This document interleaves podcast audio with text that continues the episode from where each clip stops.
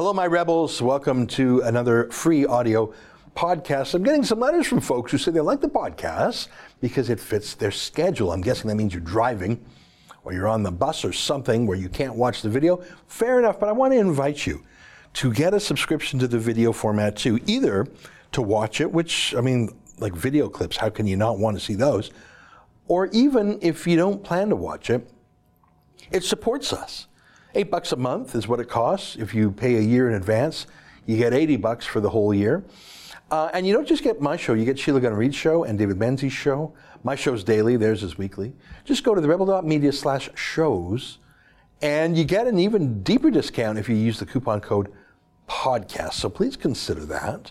And while you're here, while you're listening, can you give me a good rating if you think it is indeed a good show? I hope you think it is. Today, we look at Justin Trudeau's latest alibi in the SNC Lavalin fiasco. Without further ado, here's the free audio version of that show. You're listening to a Rebel Media podcast. Tonight, Justin Trudeau gives yet another version of his story in the SNC Lavalin scandal. And I think he might get away with it. It's March 7th, and this is the Ezra Levant Show. Why should others go to jail when you're the biggest carbon consumer I know? There's 8,500 customers here, and you won't give them an answer.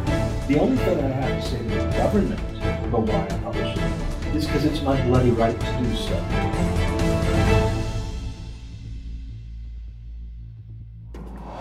You know, the biggest news I saw today was this. The National Energy Board, NEB, is predicting that Canadian crude oil production will decrease this year for the first time since 2009.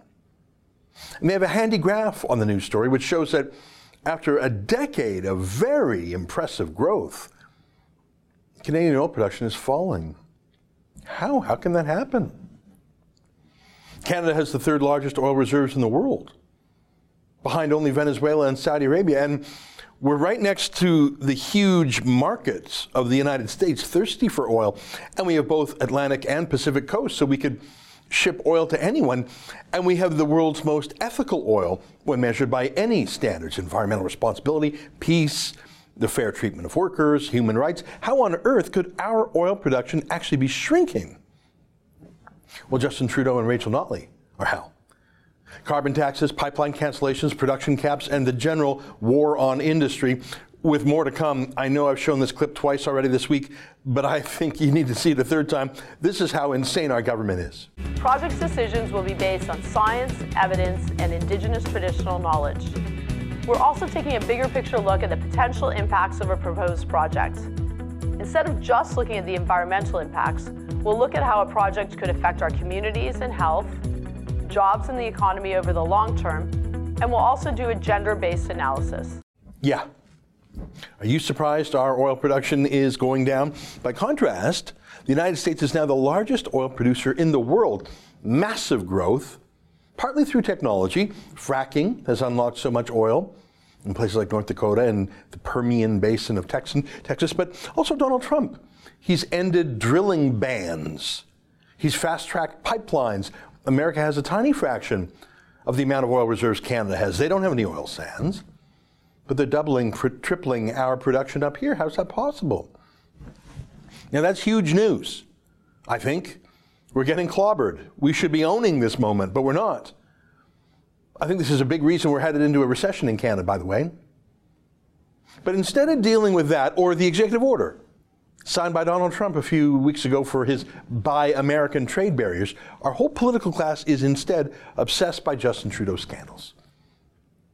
Even the U.S. ambassador, who should be fighting for Canadian exports to the United States, fighting for a Canadian exemption to the Buy American order, he's busy holed up in Ottawa with Trudeau trying to fix his corruption scandal. I don't know why that's his job. That's what he's doing instead of fighting for our jobs. So, yesterday, Gerald Butts came out with his side of the story. It didn't rebut many of the points made by Jody Wilson Raybould. Gerald Butts himself was only at one meeting out of the 10 meetings in question. There were 10 more phone calls, too. But Gerald Butts coming out and essentially calling Wilson Raybould a liar blunted what she had said made it a he said, she said story. Not really denying any facts. I don't think he could. But denying feelings and saying it meant different things, saying, no, no, no, no, no.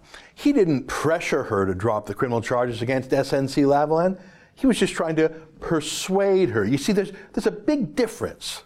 yeah, no, there's no difference. But here's how it works. Until yesterday, it was just she said and she said, Jody Wilson-Raybould and Jane Philpott the impressive cabinet minister who quit with a stunning letter saying she just couldn't trust Trudeau anymore. Yesterday, though, it became she said, she said, and he said. And so today, Justin Trudeau himself weighed in as if he were above the fray, as if he wasn't part of the scandal himself, as if he wasn't the heart of the scandal, as if he wasn't the one who sent 10 of his staff to pressure Jody Wilson-Raybould.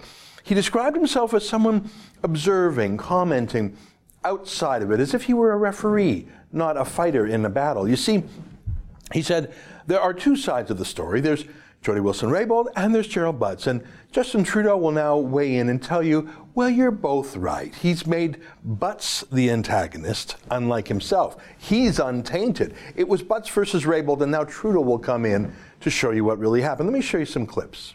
I've taken time to review the testimony, to reflect on what has happened over the past months, and on what our next steps should be. Oh, so he's reviewed things like a judge would review a case. So he's not a party, no, no, no. He's not the accused. He, he's not an actor in this drama. He's outside of it. He's, he's a critic of it. He's an observer. He's neutral, like you and I are. We're just observing things, but he's more of a father figure. He's reflected on what other people have done. He's, he's done some thinking about what other people could do better. And yeah, sure, he interfered, but, but in a good way.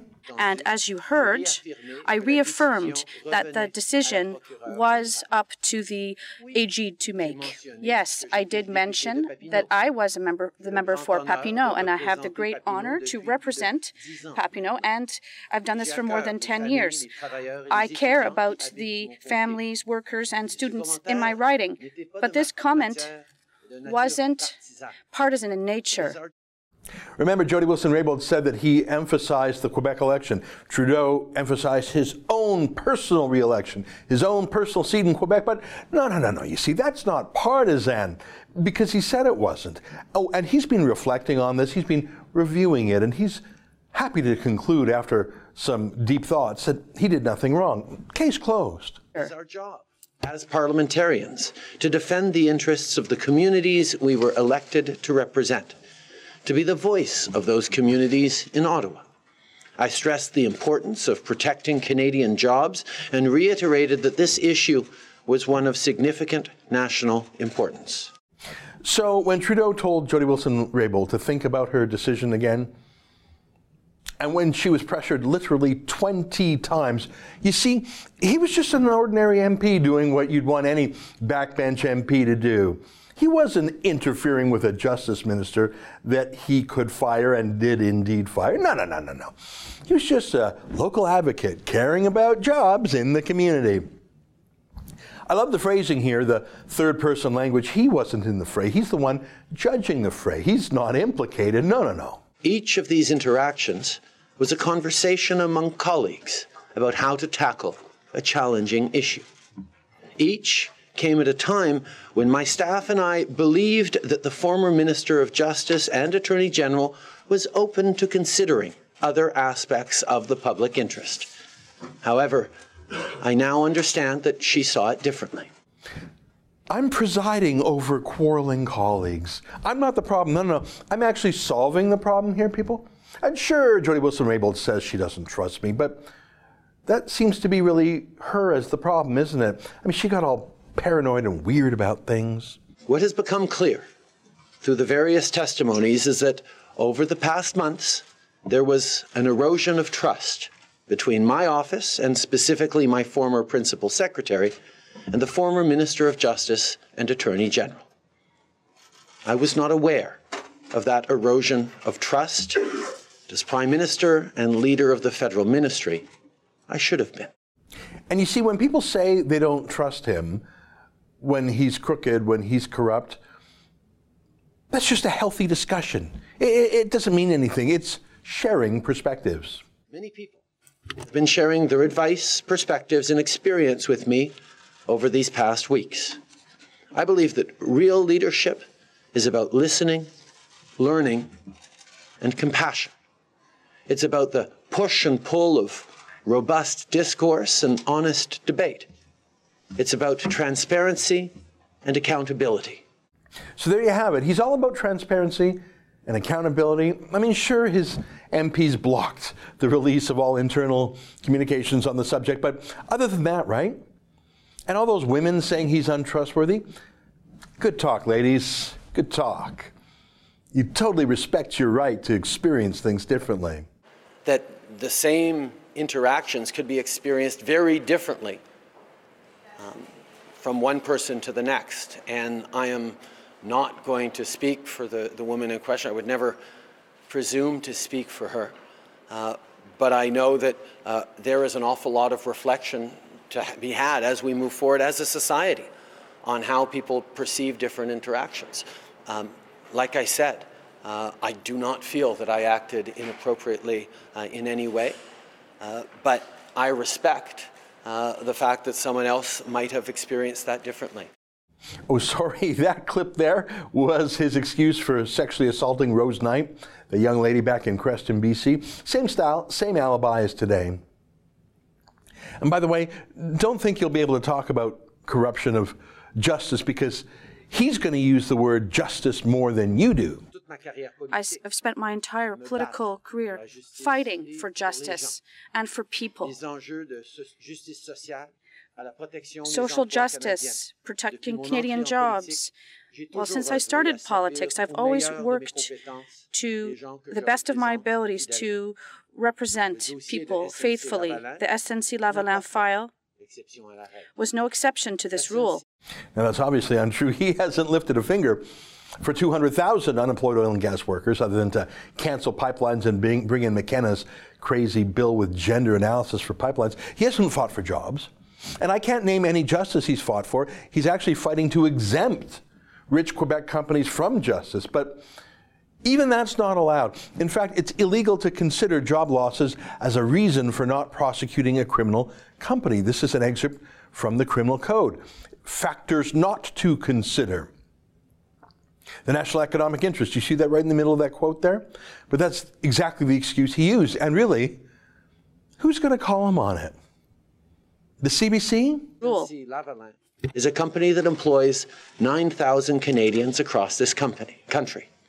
They create many thousand spin off jobs in peripheral industries.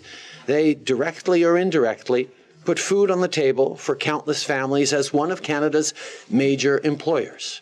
Yeah, he did this to stop people from starving. he did this to put food on the table, people, because God forbid a company with a market capitalization of more than $6 billion, that's what SNC tra- Lavalin trades at on the stock market. God forbid they'd have to pay, I don't know, $50 million in fines. It's like lunch money to them. I mean, they paid $48 million in bribes in Libya, but don't expect them to pay $48 million in fines. I mean, otherwise there would be starvation in Quebec. Trudeau's just putting people on the food on the table, don't you know? What a kook. But hey, good talk, people.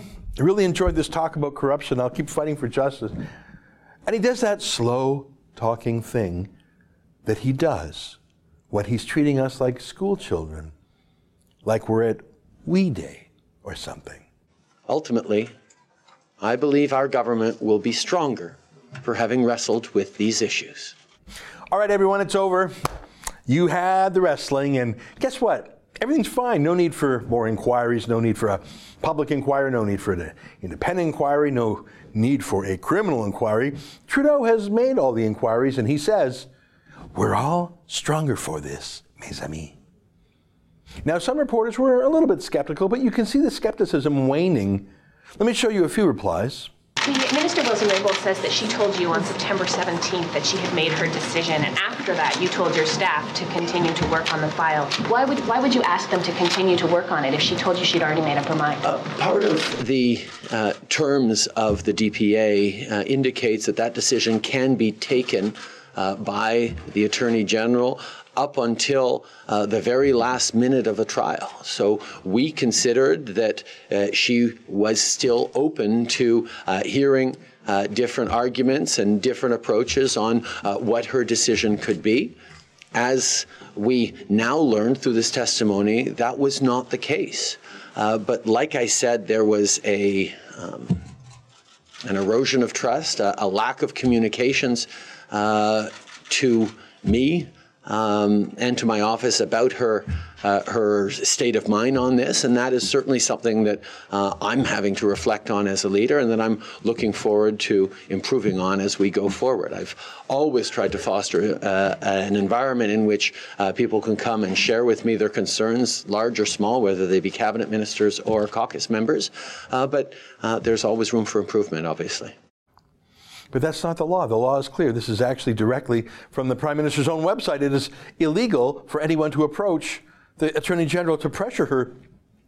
Illegal. She can consult with others if she chooses to. They can't pester her not once, let alone 20 times. Let me quote this is from the Prime Minister's own website. It is appropriate for the Attorney General to consult with cabinet colleagues before exercising his or her powers under the DPP Act, that's the Public Prosecutions Act, in respect of any criminal proceedings in order to fully assess the public policy considerations relevant to specific prosecutorial decisions.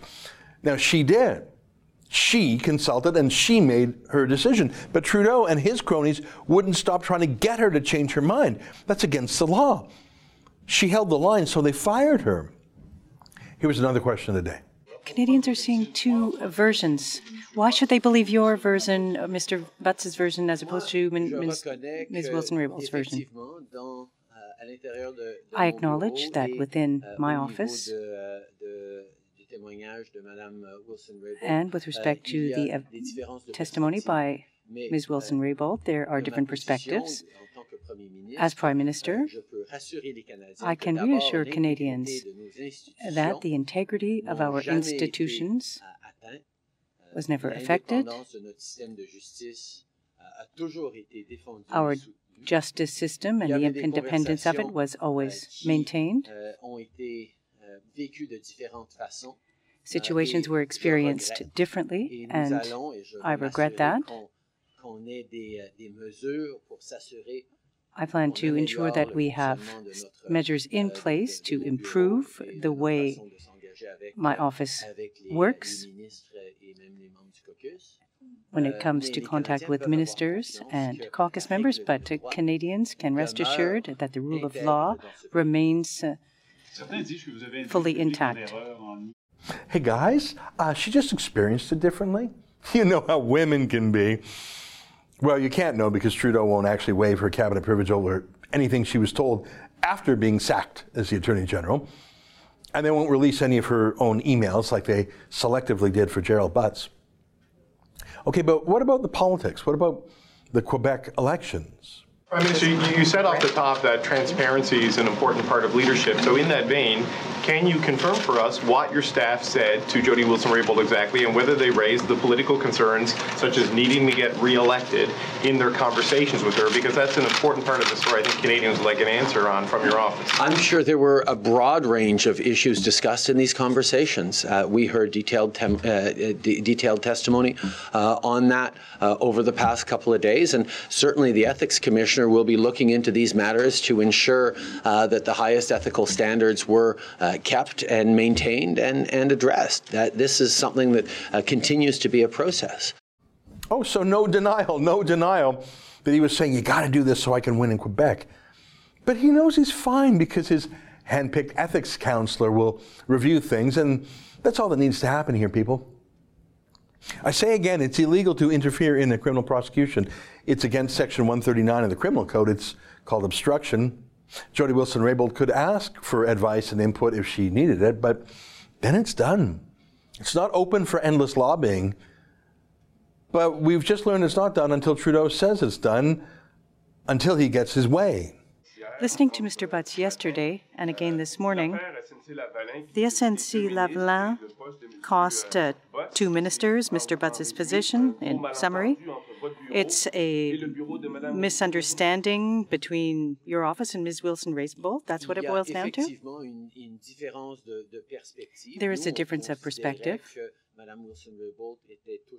We feel that Ms. Wilson Raybould was ready to consider other options, and we have learned since that she was not open to that. She considered that each time we mentioned it, it was inappropriate. For me and my team to continue talking about such an important issue, well, that's part of our job. Yeah, he really thought she liked the 20 calls and meetings. Just like he thought Rose Knight was really into his ass grabbing back in Creston, BC. And after all, she never said no, or at least she didn't say it enough times. Um, Prime Minister, can we go back to September 17th? What exactly and precisely did you say to Jody Wilson-Raybould? And what exactly did you not understand when she said, back off? Um, I said to her, uh, that I was preoccupied by uh, the number of jobs involved in in this uh, in Quebec and obviously across the country. This is something that I was uh, clear on, and then I asked her, even though I heard that she had uh, made a decision, she indicated to me that she she had made a decision. I asked her if she could revisit that decision, if she was open to considering to looking at it once again, and she said that she would. Um, as we look back and as we hear her testimony, as I understand, she went back and revisited it uh, over the following days and reconfirmed her decision for herself, um, and then felt that it was inappropriate uh, when we continued to talk about it and have conversations about it over the course of the fall. I wish she had come forward to me uh, in the fall uh, subsequent to that meeting to highlight that. She did not, and that, quite frankly, is something that I am reflecting on as a leader to make sure that everyone within my office and my cabinet and my caucus know that they can come forward to me with preoccupations like this. I mean, come on. Who are you going to believe? Now, in recent days, Trudeau released a trial balloon to the media. Should he apologize? He's thinking of apologizing. Because you know that's how all the heartfelt apologies are done. They're focus grouped and tested out first. Maybe run a quick poll. And survey says no apology needed.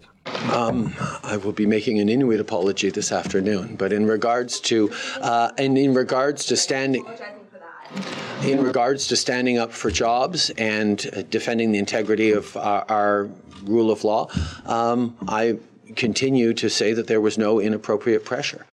Not just that. He has nothing to apologize for. In fact, you see, he's the one who was defending the rule of law. He actually said that. He actually said he's the one on the side of the rule of law. You thought it was Jody Wilson-Raybould? Well, don't be silly. That's just some girl from Vancouver. We've already forgotten her name. I say again what I said yesterday unless the RCMP investigate, he's going to get away with this. Oh, and the economy and all that, well, I'm sure you're just experiencing that differently than he is. Stay with us for more.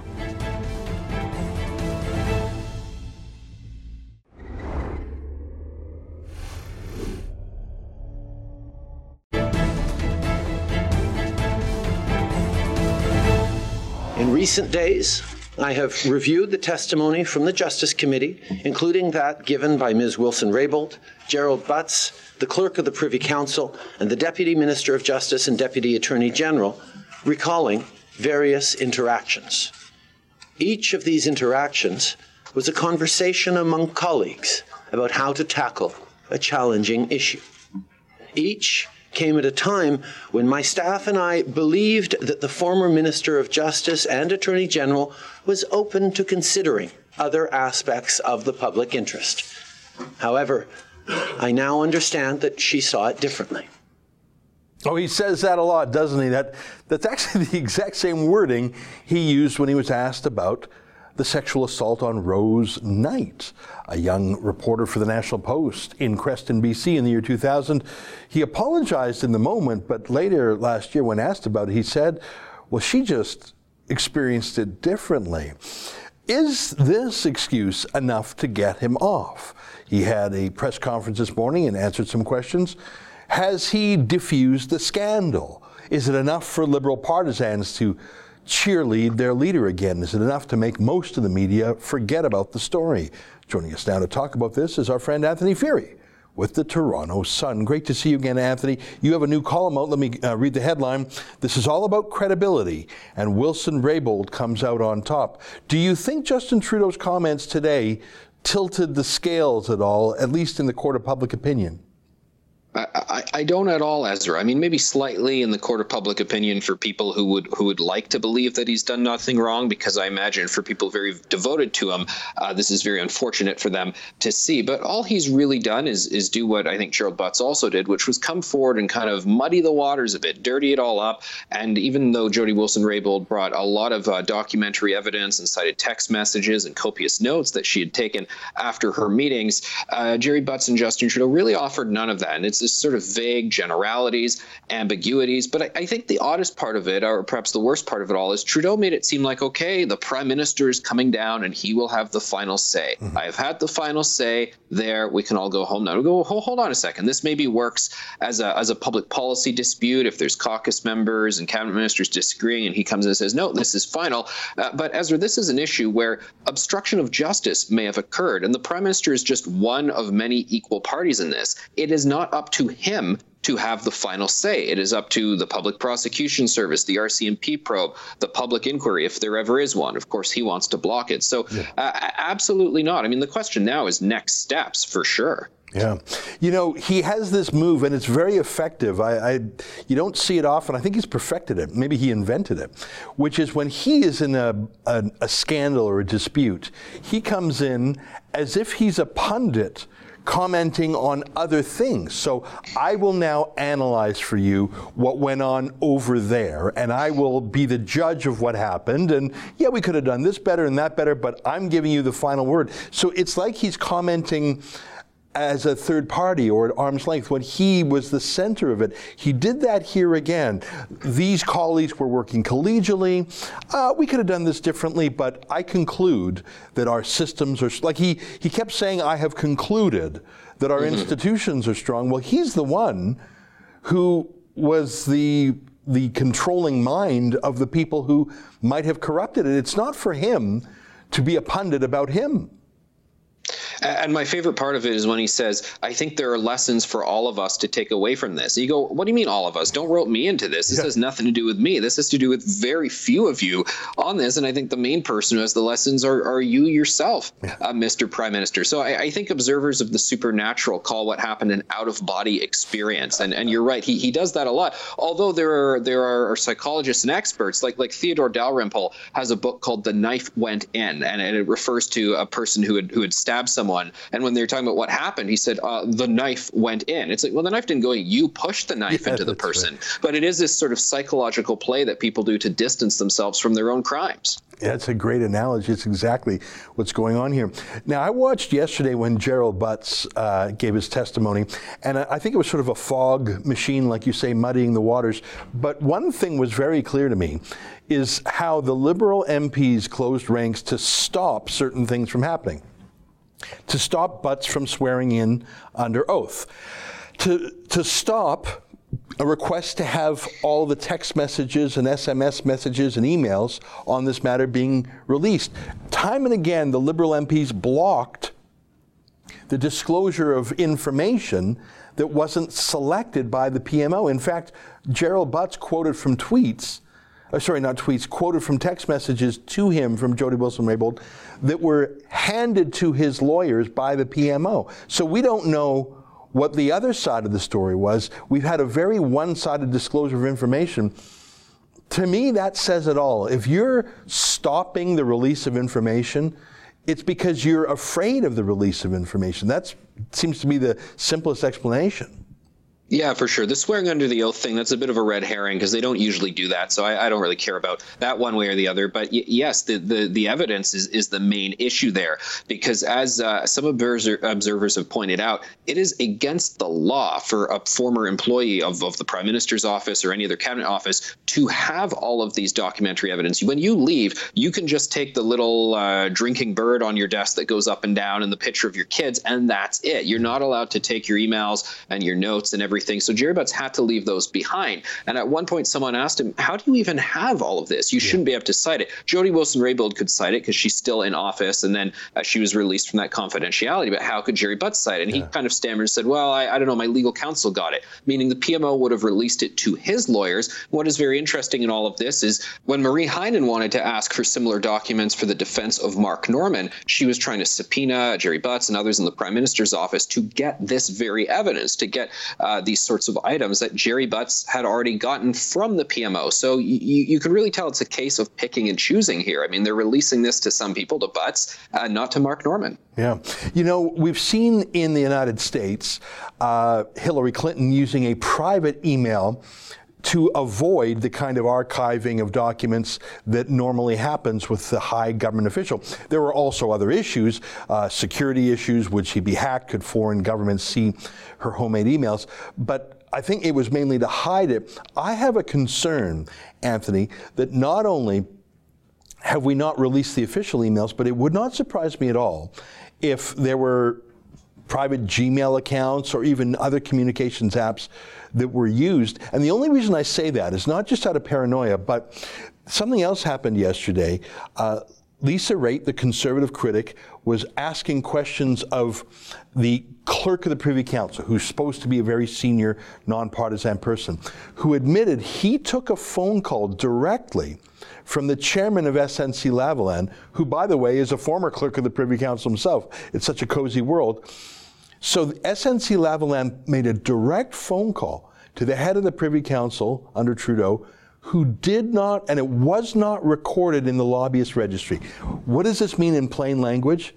That was a secret communication that we only learned about yesterday. We, I don't think we learned about that before, and it certainly wasn't in the lobbyist registry. I think there's a lot of things being hidden, just like in the Mark Norman case you refer to.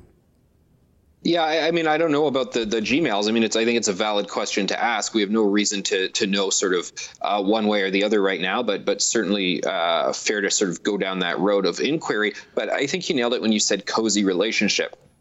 Kevin Lynch, who is the former clerk, now the current clerk, and they're all kind of calling each other up. I mean, that's the issue here, and I think that's what's frustrating Canadians because the original sin in all of this is this DPA law, and I'm kind of getting tired as a as a of all these arguments where people say, well, what does the law say? What does it not say? I don't know. I doubt the authenticity of the entire law because it was rammed in uh, through the omnibus bill and so forth. So we've got to ask questions about about the whole affair here. Yeah, I want to show you a, a small extract from the law because the law is actually pretty black and white, and there's a whole section of it. We showed this yesterday. I actually learned this from uh, uh, Ed Prutschi, who's an excellent lawyer. This is from the criminal code. Uh, it's a section in the deferred prosecution provisions called factors not to consider. So it's pretty incredible. It's, and I'm just going to read this uh, to you, Anthony. Despite, uh, sorry, despite paragraph 2.1, if the organization, that would be SNC Lavalin, is alleged to have committed an offense under section 3 or 4 of the Corruption of Foreign Public Officials Act, the prosecutor must not, must not, N-O-T not, consider the national economic interest the potential effect on relations with a state other than Canada, or the identity of the organization or individual involved. It must not consider the national economic interest. You cannot consider that. That's what the law says. I think that was the number one excuse offered up by Trudeau today and Butts yesterday is what about the jobs? There's no evidence that jobs would be lost if the prosecution happened, but even if it was, the law says you can't consider it. Yeah, and it was Elizabeth May who was who did the great job grilling Gerry Butts of saying, "Where did you even get this idea that nine thousand jobs was at risk? Can you cite anything that you were told?" And he just kind of went, "Oh, I, I don't know." Like someone from Bill Morneau's department kind of said it. He couldn't answer with specificity. I mean, I I think that nails it. That this is really just about spin the liberals know that you know the the rule since you know James Carville said it's the economy stupid is that people care about the economy. So okay, if we just say we are doing this to save jobs and the robustness of the economy, and and we were largely voted in on this this idea about you know supporting the economy for the middle class, I think people will shrug it off based on that. I, I think it's uh, heavy on the spin factor. Yeah, you know, there's one more thing I want to mention about the not economic factor rule. I was thinking, well, why would that be in there? Well, what do you think of this, Anthony? If there was a rule that you could say, well, you can't sue us because there would be job losses. You can't sue us for economic reasons. That would give uh, that would favor big rich companies breaking the law and punish small poor people from breaking the law. It would weirdly say the richer you are, the more powerful you are, the more likely you are to get off the hook. You see what I mean? If if you're a big Enron, if you're a big Arthur Andersen, if you're a big rich corrupt company, you could always say, "Yeah, sure we're corrupt, but you know you wouldn't want to stop our our money making and our jobs." So it, it would be perverse if you said, "Well, sure they're crooked, but you know."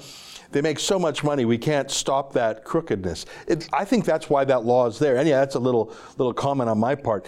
Um, I got one more question for you, Anthony, and thank you for your time today.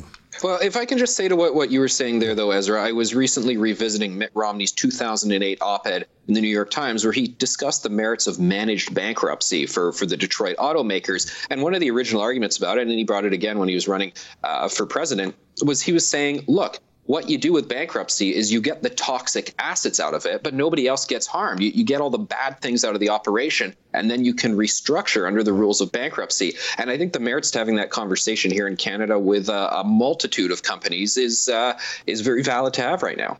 That's exactly, and that's exactly what bankruptcy is: protect the valuable stuff, get rid of the bad stuff, which might be the board of directors, might be the executives. You're exactly right. I mean, a good engineer working for SNC Lavalin and a good contract to do legit engineering, those things won't go away. In a bankruptcy, what might go away is all the corrupt people. That's a great point. I got one last question for you, and I, I am depressed on this matter because I believe that they are over the worst of it. By they, I mean Trudeau and Butts. I believe that they've taken a licking. They've lost about 10 points in the polls. Um, or they once had a lead, now they are trail. But I think that they've weathered the worst of it. I think Trudeau and Butts have given enough talking points for the sympathetic media to come back to their aid. It's still half a year out to the election campaign. And I believe, and you tell me what you think of this, it's just a speculation. I believe that unless the RCMP are to launch an investigation, which I think would devastate them, I think they're through. I think they're free and clear. I think this will be forgotten. The media will help, and I think Trudeau's going to win the next election if this is all there is. What do you think? Well, I agree and I disagree. I, I, think you're right that the issue is whether or not the RCMP bring in a, a, probe and investigation and issue charges, because the ethics commissioner, the Justice Committee, Trudeau keeps saying, have faith in them, you know, value them and so forth. There's a reason he's saying that, because he largely controls the levers. The ethics commissioner himself has said that he basically has no teeth. He'll just give Trudeau a $300 fine, so that's meaningless. And the Justice Committee, the chair was handpicked by Trudeau, and the PMO, we know, has a say in the final reports. And it's just a final report. All it's going to say, Ezra, uh, the PMO should try better next time and separate the AG and uh, the justice minister into two different roles. Who cares? I, I am not sure. I mean, I, I do think a lot of people feel like they've been taken for dupes mm-hmm. uh, by this guy. Now, you and I have been saying this for several years now, but I think a lot of people are just coming around to that perspective now. Even people who who do share his sort of progressive values are feeling like the wool's been pulled over their eyes. They're very frustrated, and I'm not so sure that there's an eagerness to get back to all of this. You know, it was interesting. Uh, a liberal source telling uh, a, a Postmedia colleague of mine that he said, "Look, we all want to be reelected, us liberal MPs. That's the thing, because you know." They want to keep their jobs. They'd rather them be in government than not. But we want to be reelected. We're not saying we want to be reelected under this guy. So if there was like a Paul Martin machine waiting in the wings, he'd be toast. He'd be shuffled out any time now. There is not. Right. And I think when he when he banished the senators from the caucus five years ago, when they pushed the old guard out, I think it was a lot about that, a lot of insecurity about yeah. not wanting any of that waiting in the rings uh, wings. So if somebody wants to do some machinations in the months ahead, I I, I, I think they could. I don't know if people are going to drop this. What I am seeing is there's going to be a coalescing narrative behind the, the sort of progressive and far left people on social media saying whatever Trudeau did, even if he did break the law, it's better than that evil Andrew Scheer coming in and taking power. So I think they're going to rally behind uh, that argument. They almost know Trudeau's at risk, and they're gonna they're gonna shift it from okay, but what if Trudeau does lose office? What about all the evils that could befall that? So I think that's where the conversation will head. Yeah, a lot of people have remarked that there are so few genuinely strong cabinet ministers. I mean, so many of them are tokens or quotas, and that's not my view. That's Trudeau. That's how he describes them.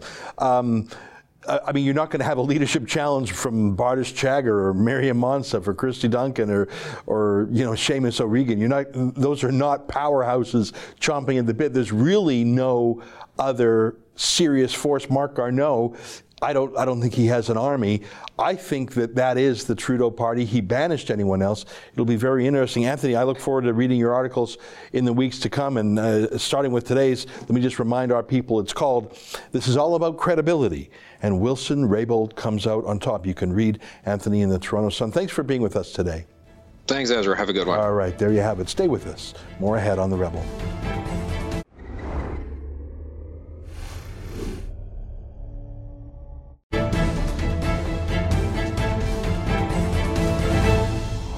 Hey, welcome back to my monologue yesterday about Gerald Butt's san- uh, testimony, sanctimony, and the SNC Lavalin uh, scandal. Deborah writes, not testifying under oath says it all. Butts is a liar. They let Jody testify first, knowing full well that they would counter anything she said, and then gag her by not letting her return. Yeah, and the selective disclosure of emails is just unbelievable. Uh, Lisa Raitt, the conservative critic, picked up on that, but so what? That's, that's a technical detail that 99% of Canadians won't even know about. Liza writes, too much time on Butts and Wernick? No, sir, I can't get enough of it. If these guys skip through this unscathed, Canada's reputation will never be repaired. Well, Canada's reputation will never be repaired, but I'm not even worried about reputation. That implies I'm worried what other people think as opposed to what the actual facts are. I am worried about the rule of law itself being destroyed. That's what's happening in real time here. It's amazing to me that Jody Wilson Raybould stood against that hurricane. That doesn't happen too many times. And if she gets blown over, I think we're on a descent. Robert writes, worthy of note, CTV News has started using the word, the term word salad with respect to Junior's remarks. I believe Sheila Gunn Reid has struck again. Yeah, word salad. That's such a funny way of saying it. And the CBC, uh, in the personage of of uh, Neil Macdonald, had some very funny things to say about Trudeau. But I say again, I think he's going to blow over. He's going to tough it out. And six months from now, will people still be thinking about this? I don't know. On my interview with Pardes Seleh on Ilhan Omar's anti Semitism, Paul writes Like in the UK with the Labour Party, the Democrats have become a racist party. Yeah, certainly the battle that's going on. In Canada, I think the same battle is going on. Justin Trudeau is now embracing the likes of Iqra Khalid, of M103, of Omar Alghabra, and even Ahmed Hussen it's no longer the party that it used to be because Justin Trudeau can do the math. There's 350,000 Jews in Canada, and enough of them, just out of inertia, still vote Liberal. He can bank on that, but he doesn't even have to. There's four times as many Muslims, and they're not all citizens yet, but they will be soon enough. He can do the math. Folks, that's our show for today. Until tomorrow, on behalf of all of us here at Rebel World Headquarters, to you at home, good night, and keep fighting for freedom.